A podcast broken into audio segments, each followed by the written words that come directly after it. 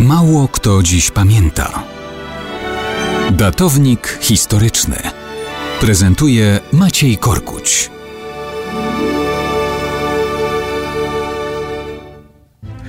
Mało kto dziś pamięta, że 7 października 1871 roku dokonał się wysoki wzlot odnowiciela francuskiej republiki Leona Gambetty.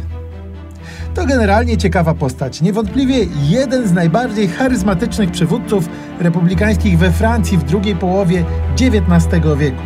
W dzieciństwie stracił prawe oko. Od tej pory nosił wprawione pod powieką oko szklane, nieruchome. Kiedy zapalał się w dyskusjach, żarliwie wywody wprawiały w ruch jedną gałkę, podczas gdy druga pozostawała wciąż nieruchoma. Mało francuskie nazwisko zawdzięczał ojcu, karczmarzowi pochodzącemu z włoskiej Genui. W 1870 roku wybucha wojna francusko-pruska. Gambetta jest już wówczas sławnym adwokatem. Zostaje ministrem spraw wewnętrznych w rządzie obrony narodowej. Francuzi ponoszą klęski. Prusacy oblegają Paryż. Cesarz Napoleon jest skompromitowany. W oblężonym mieście Gambetta ogłasza przywrócenie republiki. Jest zdecydowany walczyć dalej.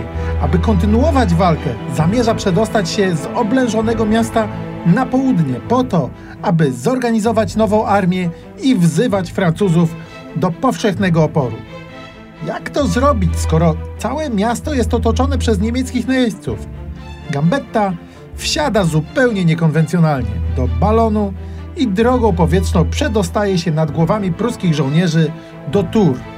Wprawdzie nie udaje mu się zapobiec kompromitującej kapitulacji, ale niewątpliwie w dniach kryzysu Gambetta wzniósł się wysoko ponad wszystkich uczestników wydarzeń.